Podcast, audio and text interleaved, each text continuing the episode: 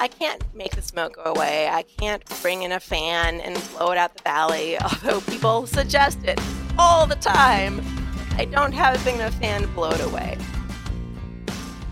This is A New Angle, and I'm your host, Justin Angle, marketing professor at the University of Montana College of Business. This podcast is my chance to speak with cool people doing awesome things in and around the great state of Montana. We are proudly underwritten by First Security Bank and Blackfoot. Hey, folks, welcome back, and thanks for tuning in. Sarah Coefield is an air quality specialist with the Missoula City County Health Department. Her wildfire smoke reports are mandatory reading for many of us here in western Montana. Sarah is deeply passionate about air quality and how it affects people's lives. That passion, along with some famously dark humor and whimsy, make her writing unique and incredibly effective. I frequently tell students that it takes courage, talent, and clarity to use humor when communicating about serious topics. And you might not expect humor from a government employee like Sarah, but you'll find it at just the right moments with just the right tone. Beyond her writing, Sarah is a fierce advocate for the communities and people affected by wildfire smoke. In this conversation, we talk about her approach to communication, as well as her collaboration with Climate Smart Missoula to scrape together the funding required to get air cleaners to communities in need. It was great to learn more about Sarah and her work, and I'm excited for you to learn more about this exceptional Missoulian right now. Okay, so we're here today with Sarah Coefield. Sarah, thanks for coming on the podcast. Hey, thanks for having me. So you are air quality specialist for Missoula City County Health Department. Um, we'll get into all the, all the amazing work you do, but first off, I just kind of want to get a little bio. So you're a native Montanan, right? Correct. Yeah, I'm actually uh, from Helena. And I assume you got your interest in air quality somehow from your father's work. I would assume there's a connection there. He's a longtime meteorologist, right? Uh, yeah, there is a connection there. Um, but when I was growing up, you know, my father was the air quality meteorologist for the Montana Department of Environmental Quality. So, um, you know, he's been in air quality forever. You know, you would think that growing up with uh, my father in air quality, that's why I would naturally follow his footsteps into air quality. You know, he was the uh, air quality meteorologist for the Department of Environmental Quality for 30 years. But I thought his job was really boring growing up. like, you can't sure. see the air, it's not exciting. You know, I was much more interested in water. I, I interned for the DEQ in the water quality section okay. for a couple of years as a college student. Um, I wanted to work with animals. Like his office was just maps and computers and just like why.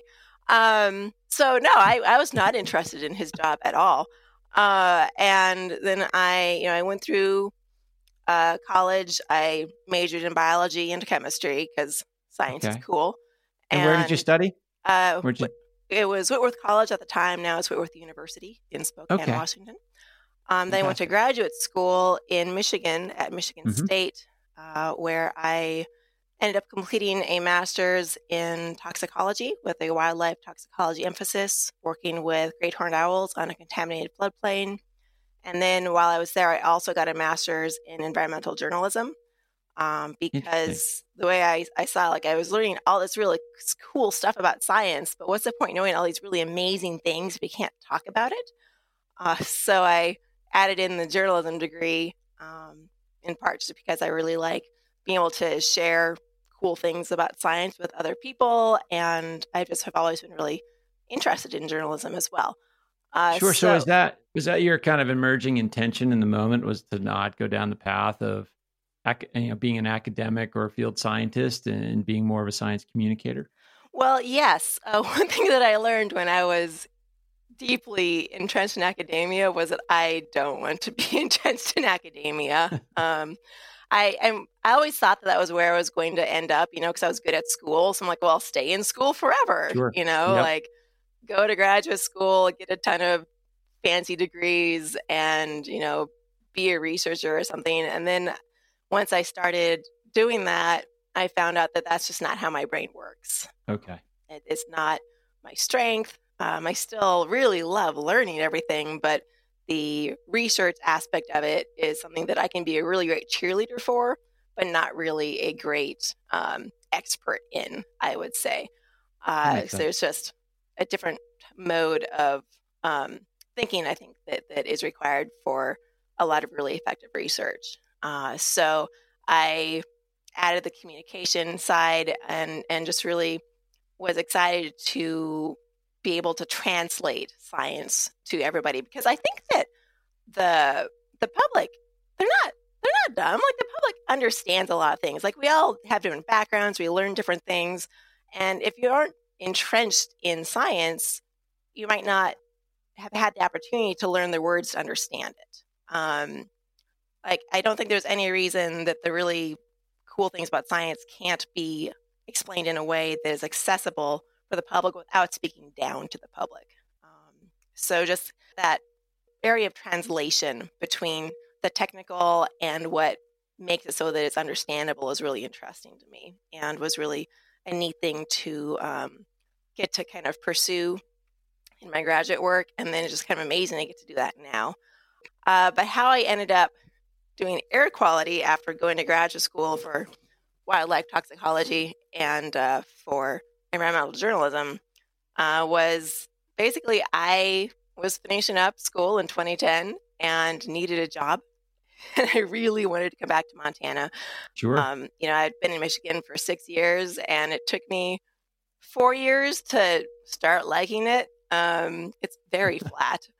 Uh, but, you know, the trees are really leafy and they're very pretty. And the lakes are great. I will give them, they're great lakes. Uh, but I need to get back to Montana. And this position at the health department here in Missoula had opened up and my dad called me and he was like, Hey, Sarah, you can do this. I'm like, okay, I need a job. Um, and he gave me a crash course in air quality. And I applied for the job and I actually didn't get it. I interviewed and they hired someone else. Okay. Um, so I spent that summer just kicking around in Swan Lake, Montana. Not uh, such a uh, bad thing to be doing. It was the best summer of my life. I worked in the little general store. I went hiking all the time. I read my book on the dock. It was glorious. And then that fall, I started frantically applying for jobs. And uh, the health department called me and asked if I still wanted this one. I was like, I do. That would be great.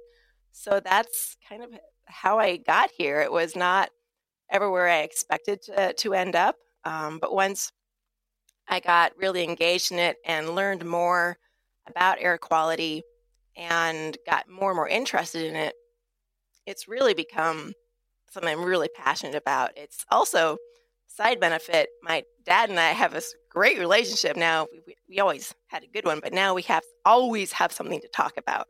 no is, doubt about it. Yeah, it's it's just really fun and it's really great uh, to have this added connection um, with my father, who was just a super awesome human being. It's been, you know, 10 years now that I've been doing this. And I think that one thing that I've found in almost everything I've ever done with getting into air quality, and then just when I was in uh, journalism school learning about that, is once you start studying something, it tends to get more and more and more interesting the more you do it. Uh, so it's pretty easy, I think, to get just really entranced with whatever your current project is. And so what I thought was super boring because you can't see the air and you all have these maps and computers all over the place. Turns out I like those maps and computers. And we can see the air. That's a bad sign. It means the air is bad. So um, it's it's where I think I needed to be, and I'm really happy with what I'm doing. And so most folks, I think most listeners probably their touch point to you into your work is through the your your regular smoke reports, but uh, tell us the sort of scope of your job. Like, what what is on your plate of responsibilities?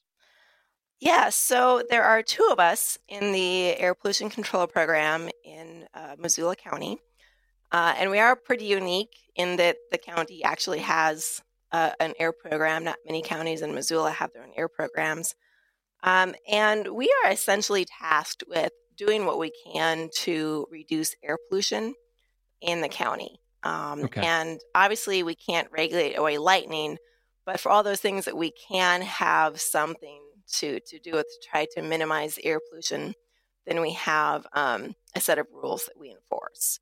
So, our program has a lot of different aspects to it. There's a big regulatory component where we write rules and policies. Um, we also have to do enforcement on those rules. Um, they apply to things like um, outdoor burning and um, solid burning devices, so like wood stoves and fireplaces, road dust, um, whether we have a lot of uh, rules about road dust inside the Missoula Air Stagnation Zone. Um, we issue air pollution alerts and advisories uh, during the winter months if we get a lot of particulate pollution buildup. Do a fair bit of education, uh, either by going to schools or university classes or by um, speaking at conferences and workshops and webinars. We do some studies. Um, right now, we are kind of wrapping up the second year of a pretty substantial study that we did in partnership with EPA and the university looking at indoor air quality during okay. um, wildfire smoke events. And, and so there's just there's there's a lot to it. There's there's policy and there's regulation and there's education and there's you know some work with wildfire smoke where we do intervention work. So I have a cast of portable air cleaners that I give out to daycares and preschools to help them create cleaner indoor air for their kids. And I do a lot of education work with um, Climate Smart Missoula, which is a nonprofit I work with a lot, mm-hmm. and um, just through various um, speaking to different groups around town, around the county, the state, the country. I've been to Canada a few times, which was pretty cool. Um, nice. They have air up there they, too. Turns right? out, turns out, air's generally everywhere. So there's always something to talk about. So yeah, it's multifaceted. So like right now, I am still kind of wrapping up a little bit of wildfire season stuff. I'm preparing for outdoor burning season, um, where you know when we have outdoor burning, I'm the person who makes the decision on a daily basis of if it's a burn day or not. Okay. Um, and that's based on dispersion conditions. What, how is the air going to move? Is the smoke likely to become stuck in the valleys? So, like when we have um, a major burner like the Forest Service or the BLM or DNRC wants to light off a really big um, burn, you know, they have to get clearance through our office before they can do that. So, there's a lot of looking at how the atmosphere is going to be behaving that day, essentially, and what we expect the smoke to be doing to try to minimize the impacts of that burn on the populated areas. Um, so I'm preparing for that because I know that I have a couple burn requests coming up at the end of the week.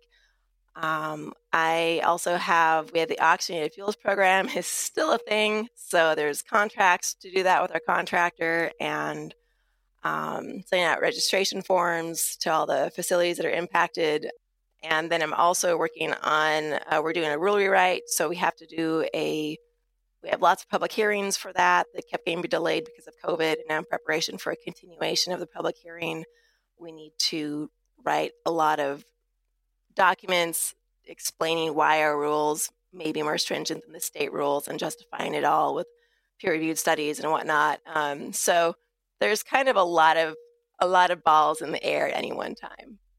Yeah, it, it Totally sounds like that. And, you know, one of the things, a thread that that sort of emerges throughout that is this communication and coordination. And you mentioned science communication in particular early on and how uh, you didn't quite say this, but one of the thing one of the things I think um, perhaps limits a lot of scientists is the ability to to sort of communicate their work clearly and, and compellingly to a broader audience a lot of that comes down to the language and the words as you describe. I mean, I, I think jargon as sort of a mechanism to exclude people. And you have a sensibility with your communication, particularly about wildfire smoke and air quality, that uh, is, is super accessible, draws people in, it makes them interested, it makes them kind of want to uh, consume more of your writing and learn more about the topic. Can you talk about kind of your approach to communication about a scientific topic in a way that's suitable for a, a general audience? Yeah, you know, I I don't really feel that we need to talk down to the public, but I do think we need to explain ourselves. Sure. Um, so when I'm discussing what's happening with wildfire smoke, for one thing, I think it, it's important for people who are reading my wildfire smoke blog to be able to tell that I'm another human being and I am experiencing the same thing they are. I, I think I tend to include some sensory details um, of you know to get across like how we're feeling, what we're smelling, what we're seeing. Like you experience wildfire smoke. Like it's not something that's just like in the distance. It is actively impacting everybody right. who is in it. So acknowledging that experience is, I think, part of how I enter um, some wildfire smoke communication. But there's also a lot of um, there is technical stuff to wildfire smoke of how we expect it to move and how we can maybe project what's happening with uh, the inversions that are when they're going to form and where the wind is coming from and what level in the atmosphere the winds are, are going. And there's definitely some technical terms involved in there. And so when i want to explain what is likely going to happen i i try to also kind of explain some of the terminology a little bit uh, just to help people um, have an entry into the, the technical side of things to kind of invite them in. Because it's not, the concepts themselves aren't particularly challenging. Like air goes up and down and sideways, and mm-hmm. you can kind of tell where it's going to go based on modeling and, and um, temperature gradients and whatnot. And so if you can just kind of explain like with regular words, like this is how the air is going to move, and then say this is how we would describe it, I think that folks catch on pretty quick. You know, i have I, I remember several years ago, the first time I ever used like the upper level flow. I'm like, it's kind of a weird thing to talk about, but it's like this, the winds that are really high up, and like explain that's what that that's what that is. Um, I think eventually the the audience gets more and more um, uh, aware of the terms and more comfortable with them uh, as you use them and explain them. Uh, but I, I do think it's definitely possible to use regular everyday words to explain the more technical ones, and then you can maybe use the more technical ones going forward. They may be more accurate, but first you need to say, hey, an inversion just means that there's cold air rolling down the hill and settling on the ground. And it's called an inversion because usually cold air is going to be higher up the mountainside. Um, so the temperatures are inverted. But I, it, it's it's one of those things that I, I think that it's really nice to include um, because I think people deserve to know what's happening. Really, that's what it comes down to for me when you're talking about science communication. Is I mean, not only is science really cool, but the public deserves to understand what is happening to them. Because um, you know, wildfire smoke is something that happens to people, and I don't like people to not know why it's happening or or what's going on. I not I can't make the smoke go away. I can't bring in a fan and blow it out the valley, although people suggest it all the time. I don't have a big enough fan to blow it away. But if I can explain why it's happening and what we expect the future to look like, it can perhaps give some people a little bit of agency to make some decisions for themselves, to say, okay, this isn't a mystery. It sucks, but it's not a mystery anymore. And I, I don't know if that's I don't know if that's a great comfort to people, but I, I feel like they deserve to have that information. Yeah, and it, it draws people in. I, I, I, like the use of that word agency and you know regular words, as you say, and you inject uh, a bit of humor as well, somewhat regularly. And you know, we, we when we teach writing, particularly technical forms of writing to students or, or more formal terms of writing, like using humor and and and, and tools like that, uh, I often frame it in terms of this is a big risk uh, and it's sort of a breaking of the rules. But if you do it, you got to do it really, really, really well. And you do it really well. How do you kind of approach that sensibility? Um, yeah. And when to use it and when not to? Yeah, no, that's that's a, it's a good question. Um, you know, I started putting kind of dumb smoke jokes, I call them dumb smoke jokes, into my updates a long time ago, but I would only put them um, into the emails that went out to my email list in the press because I had gone to journalism school and I know how boring it is to read news releases. So I I kind of liven them up in, in large part because I have a fondness for the reporters because I know what they're going through. And such is kind of like the, the origin of, of them. Um, and they started going out to the general public via my blog in 2017 when my boss found out that the version she was reading in her email was not what anyone else was seeing. Because I had, you know, been taught to put, you know, kind of just the facts, straightforward yeah, stuff the script. public consumption, especially from government. And so my public facing material was all just very fact, fact, fact, fact, fact. And she was like, no, put in the jokes. I'm like, oh, okay. And and I, I understand where she was coming from and what it has created is something that people will actually read the whole thing. Right. Um, which is just if you're doing communication or you're trying to get the public to really understand something and maybe have behavior change, you want them to read the whole thing. Uh, so part of the trying to make them interesting is to encourage people to read the whole thing. So there's hopefully something for them to look forward to in the post. But also, it really does get back to um, uh, mm-hmm. so much of what I include in in the in the writing. It, it's coming from a place of, of empathy and a little bit of dark humor because I think that's how we cope with bad situations. A lot of us is um, some, you know, wry observations and dark humor. Uh, it del- delivers to us a sense of togetherness when we can just kind of acknowledge how ridiculously awful something is. Like, okay, yep, here we are, 2020, let's do it. So, it, it when I'm talking about um, what goes in updates, uh, along with just liking to have some humor in there to get people to read the post, uh, I want I want people to know that I'm in there with them.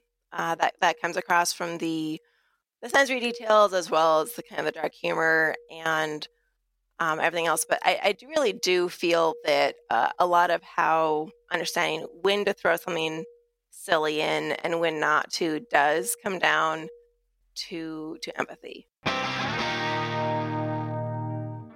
A new angle is brought to you by First Security Bank and Blackfoot. Two cool companies doing awesome things all over Montana. Hey, this is Colter Nuanez from ESPN Missoula, and you're listening to A New Angle.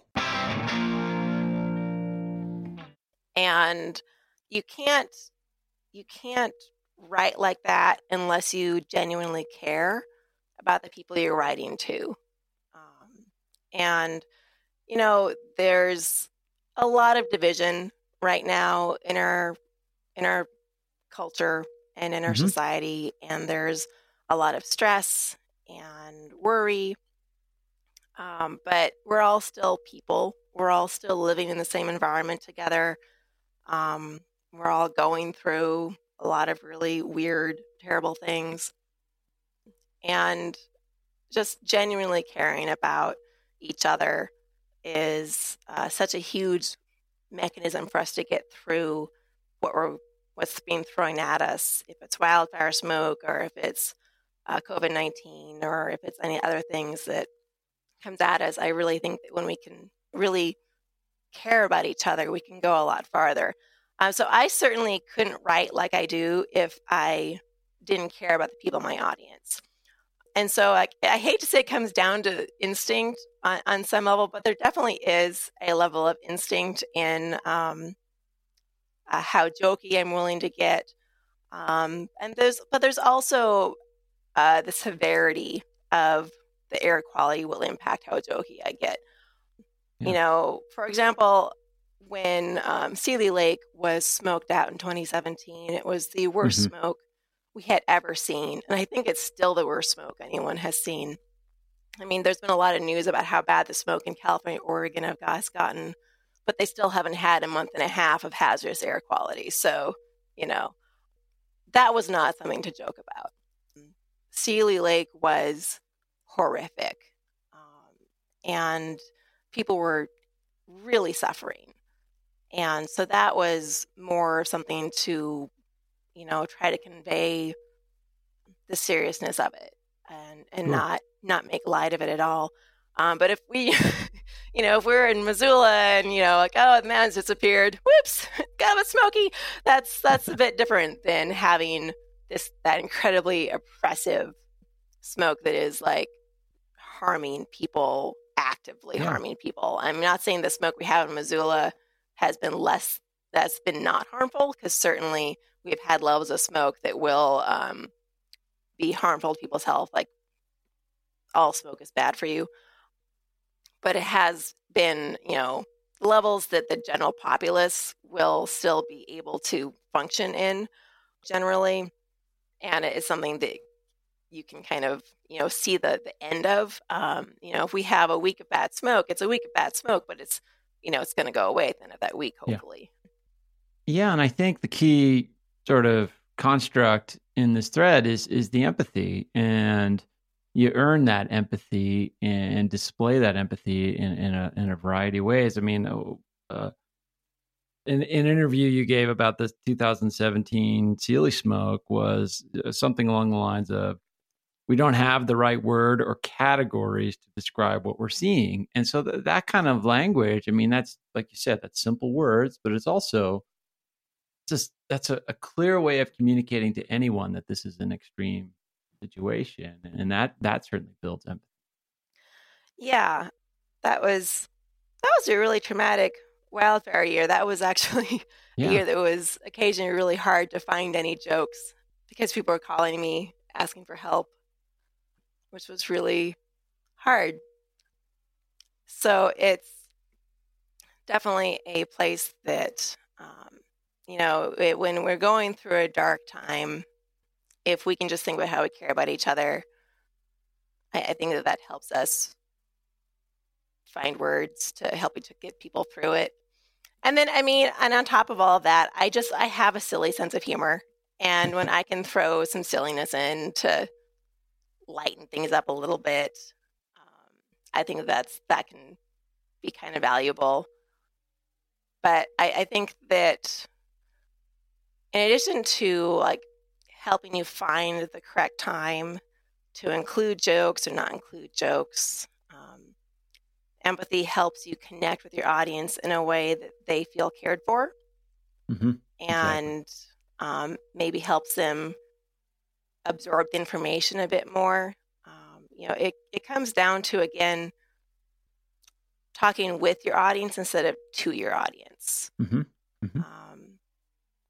And, and I, I want so much for people to hear what I'm saying about, you know, not only here's how the air is moving, here's what the smoke is going to be, and but also what that means to them and hopefully what steps they can then take to protect themselves from the smoke and uh, understand that they do have some things that they can do uh, and if people don't read past just the first line that says what the current air quality is, they aren't going to get that extra information. And, and I want for folks to be able to get all the information I'm trying to share. I don't I don't give you bad information, um, but I give you lots of it. It's uh, I like to joke, but it's long form writing. If you want to I throw jokes in there to make it easier, but there's a lot of information. Let's pivot to some. I mean, you mentioned there a few moments ago about people asking you for help, and, and, and outside of the, the the wildfire smoke blog, you do a ton of work to help people improve the air quality in their homes, places of business etc. Like, let's talk about some of the, the, the the work you do to help people get air purifiers, for example, and create cleaner air for them to breathe on it.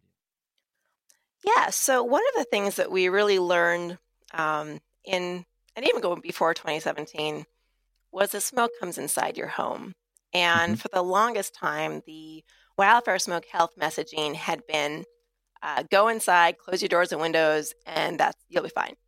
Um, but that's not really very helpful advice because the smoke sure. comes inside. I, uh, particulate matter in smoke is super duper duper tiny. I mean, one of the things that kind of a visual is if you take a one millimeter grain of sand and cut it up 10,000 times, then you have a particulate, some uh, uh, the right size particulate that's in wildfire smoke. I mean, it's really small. So it's going to yeah. come inside your house. It comes in anytime you open a door or window, it'll come in through your vents um, and eventually your indoor air quality will match your outdoor air quality. Uh, but we also know that there's ways to clean your indoor air, and uh, you just have to, you know, do it. But the great news is the technology does exist. Uh, so starting um, really right after I, I, got started and got really interested in wildfire smoke, um, going to bring my dad back into this. He was telling me that one thing he had always really wanted to do was get um, air cleaners with HEPA filters in them to people. Because he was like, that's the best thing you can do to help people when the air sure. quality is bad is give them a way to create cleaner indoor airspace. And, you know, that was really great advice and I didn't know what to do with it. it was like that sounds like a lot of work. Like how do you do that? How do you manage the logistics? How do you even get them? I that seems yeah. Really, how do you fund it? Yeah, all yeah, things. It, just seemed like a lot. And then in uh, 2015, Amy Cilimburg, the executive director of Climate Smart Missoula, came to me and said, "Hey, Sarah, I have a new nonprofit in town, and uh, we have this program called Summer Smart, and we want to work on helping." Missoula uh, adapt to climate change and be prepared for it. You know, in addition to you know trying to combat it, but just acknowledging we live in a wildfire crazy climate now. Um, she so she asked like, "Is there something you'd like us to work with you on?" I was like, "Hey, yes." Um, Let's do so it. I told her, you know, this idea of getting air cleaners to people who need them. But I told her like, I don't know how to go about this. Um, it's just kind of a pie in the sky thing. And she came back the next year and said, Hey, Sarah, I have money. I got us a grant. Let's do it. She had gone out and gotten us enough funding to do a pilot project to get portable air cleaners with true HEPA filters in them to shut in uh, respiratory patients, elderly shut in respiratory patients in Missoula um, before the 2017 fire season. And the goal was to kind of have this pilot project get them their air cleaners and find out if it helped keep them out of the hospital, if they had benefit from it, and then try to use that to leverage uh, expanding the program. Um, and then 2017 happened, and we had to scale that project up really rapidly, mm-hmm. uh, where we ended up um, getting air cleaners into the Seeley Lake Elementary School and into the Lolo School, uh, Woodman School, the Condon School, um, and maybe a couple of others, uh, and as well as to um, clinic patients in Seeley Lake. We were able to send 25 up to the clinic up there and have them triage their patients and get them to those people who needed them most. We got some into the clinic itself because the clinic was smoky, that you could see the smoke inside the clinic. And just trying to really frantically respond to um, the smoke and and get as much funding as we could. Amy just put it on our credit card. Wow. Yeah. Um, uh, the health department, we emptied our public health emergency preparedness budget. We just, it's for flu usually, um, but we sure. spent it all on air cleaners. Mm-hmm. There's no funding mechanism for it. So we had to get creative. And Amy and I both applied for grants from the Montana Disaster Relief Foundation that came out of those fires. And uh, we both got them, which is great. So I spent my grant on uh, portable air cleaners for a cache that I now have. And Amy spent some on um, some of it to, on air cleaners to give away to um, people, particularly uh, families with children with health concerns. Um, and she also used it to build an awesome website, which is montanawildfiresmoke.org, which is where I direct people to. We have so many resources up there. Um, so we ended up with these uh, caches of air cleaners, and uh, Amy gives hers away, which is great. Um, the way that we wrote our grant and the way that um, we've added to our cache, uh, mine are all loaners. So um, daycares and preschools um, and actually, I have a school with some right now too. They can check them out and then need to return them after the fire season. Um, that way, we can have them on hand to help people um, in coming years. Uh, and we always hope that the folks that borrow them will say, "Oh, this is so great," and then they'll buy their own. And that has happened right. occasionally, where they've um, seen the benefit of having cleaner indoor air um, and have made that investment uh, for themselves.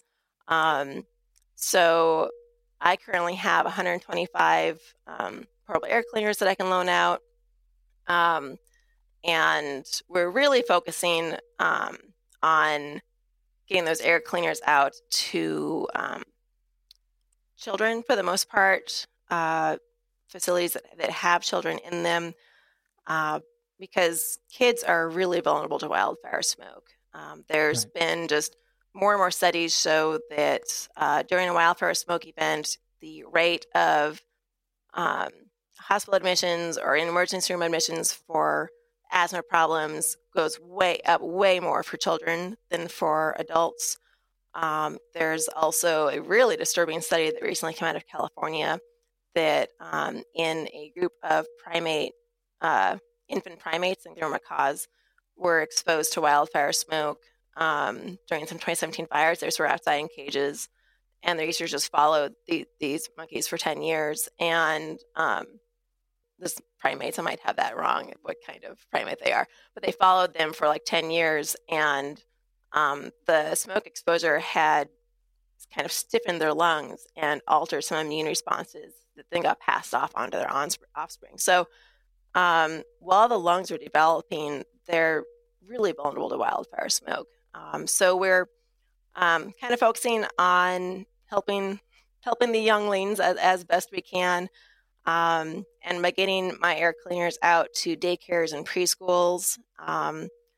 It, it's it's a way to get multiple kids with these small amount of money, essentially.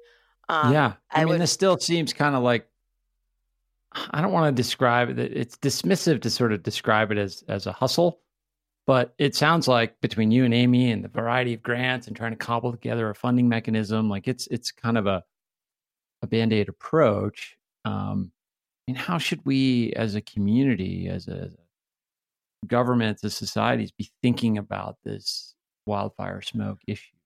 Well, it how really can we address it more systemically. Exactly, it needs to be systemic. It needs to have policy and engineering controls behind it, and there is, um, depending on where you are, some good news on that front. Um, one of the things we ran into when we were talking, learning about indoor air quality and about HVAC systems, like I never expected to be able to speak intelligently about uh, commercial air handling systems, but I have had to learn a lot over the past several sure. years. Um, and one of the things that we learned was that the organization that sets standards for um, how those air handlers are operated and what kind of filtration they use um, had never made anything for wildfire smoke.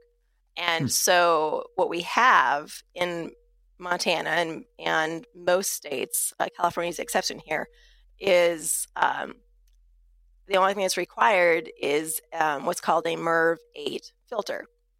And that's a good filter most of the time. Like, it's not a bad filter, but it's not designed for wildfire smoke. It's not designed to um, collect those very, very tiny particles um, that, that are in the smoke. And so it's not going to be as effective cleaning your indoor air as uh, perhaps a more robust filter would be. Uh, so we were able to uh, pester enough of the right people in, in enough places that eventually ASHRAE got word that this is something that they could fix. Uh, so ASHRAE, it's the American Society of Heating, Refrigerating, and Air Conditioning Engineers. Uh, they now have a work group developing guidelines uh, for wildfire smoke impacted areas to mm-hmm. um, kind of have from on high kind of a national organization saying this is what you should do. Uh, and so that's really exciting um, because when we were uh, learning more and more about filtration and about air handling systems, uh, we were having a lot of schools being um, built in Missoula, and they would come through the health department for plan review. And we'd say, Well, what are your filters? And they'd say, It's a MERV 8. We're like, That's can you do better? Like, well, ASHRAE only requires a MERV 8. I'm like, Sure. Yeah. Try, try better. So we're looking forward to having uh, recommendations and guidelines coming down from a committee that uh, that's part of ASHRAE that is going to be much more authoritative than mm-hmm. uh, air quality specialist in Missoula, Montana, who has read some things and thinks you should do something different. So I'm really excited for that. Um, I know some people who are working on it, and they're amazing humans, and um, that will give us something that is we can point to and say we should follow this, we should adopt this. in California, eh, they actually in 2019 updated their building energy codes to require MERV 13 filters in all new construction, so in residential and commercial construction. And MERV 13 filters are designed to catch those very fine particles. Um, so they're ahead of us on that. But I think that having an ASHRAE come out with these guidelines will give us something that we can point to. Um, another thing that is happening that uh, we can look forward to is the Missoula's Climate Ready Plan. Mm-hmm. Um, I don't know how familiar you are with that, but uh, the community has worked for um, some years on developing this, this plan for really kind of adapting to climate change to say, okay, right. what, where are we at, and where do we need to build resilience? And it was really amazing for me. You know, I'm the wildfire smoke nerd. I was just there um, in in the health section, but there were many, many different sectors involved in these workshops. Um, you had, you know, business and agriculture and, and water people and traffic and emergency response and just a lot of different sectors present at the workshops working on this. And when each like working group was kind of asked to come back and say what's one of our biggest areas of concern, wildfire smoke came up over and over and over again. It wasn't we're talking about climate change. Um, wildfire smoke is, is seen locally as one of our biggest challenges um, for our community. So it's not just you know me and Amy being the plucky people being upset about wildfire smoke. It, it's it's there's a lot more folks across the community and across different sectors who see this as something that we need to do more to address. Uh, and so, you know, the final climate ready document that came out and got adopted by local government has a lot of great things in there about how we should respond to wildfire smoke and how we should prepare our community for more wildfire smoke. So I think that if we can, you know, really start trying to follow what's in there and pursue it, then that gives us something um, to, to stand on. So the, my goal is to get away from it just being me and Amy throwing things at the wall to see what sticks. I, if, right. The more we can have a holistic approach um, where it's programmatic and it's in policy, I, I think we're going to be able to get to go farther because right now, as it is, if people want, you know, protection from wildfire smoke, they either need to, you know, do it themselves, or if they get um, the sign up sheet from me and Amy for if you're daycare or preschool, we can help you through the wildfire season. But there's just there's nothing programmatic, and that's what we're, we're where we really need to get to. Is just having um, a plan for the whole area. Yeah, absolutely. Sarah, you know, this has been fantastic. This seems like the appropriate time to kind of bring the, the conversation to a close. But where can you know? I, I got to assume most listeners are, are, are, regular readers of your work. But but if not, um, where can people find you online? Where can people sort of learn more about your work? Well, you know, I'm going to actually point you to uh, MontanaWildfireSmoke.org. Um, that is a really great place to learn all about wildfire smoke and how to protect yourself. And there are links there to my blog that uh, you, you, can find it that way. If you really want to just go to the Missoula County website to, to read long form writing about wildfire smoke, you can go to missoulacounty.us slash uh, current AQ. So C U R R E N T A Q for current air quality. Mm-hmm. Um, and that has all of this year's uh, wildfire smoke updates on it.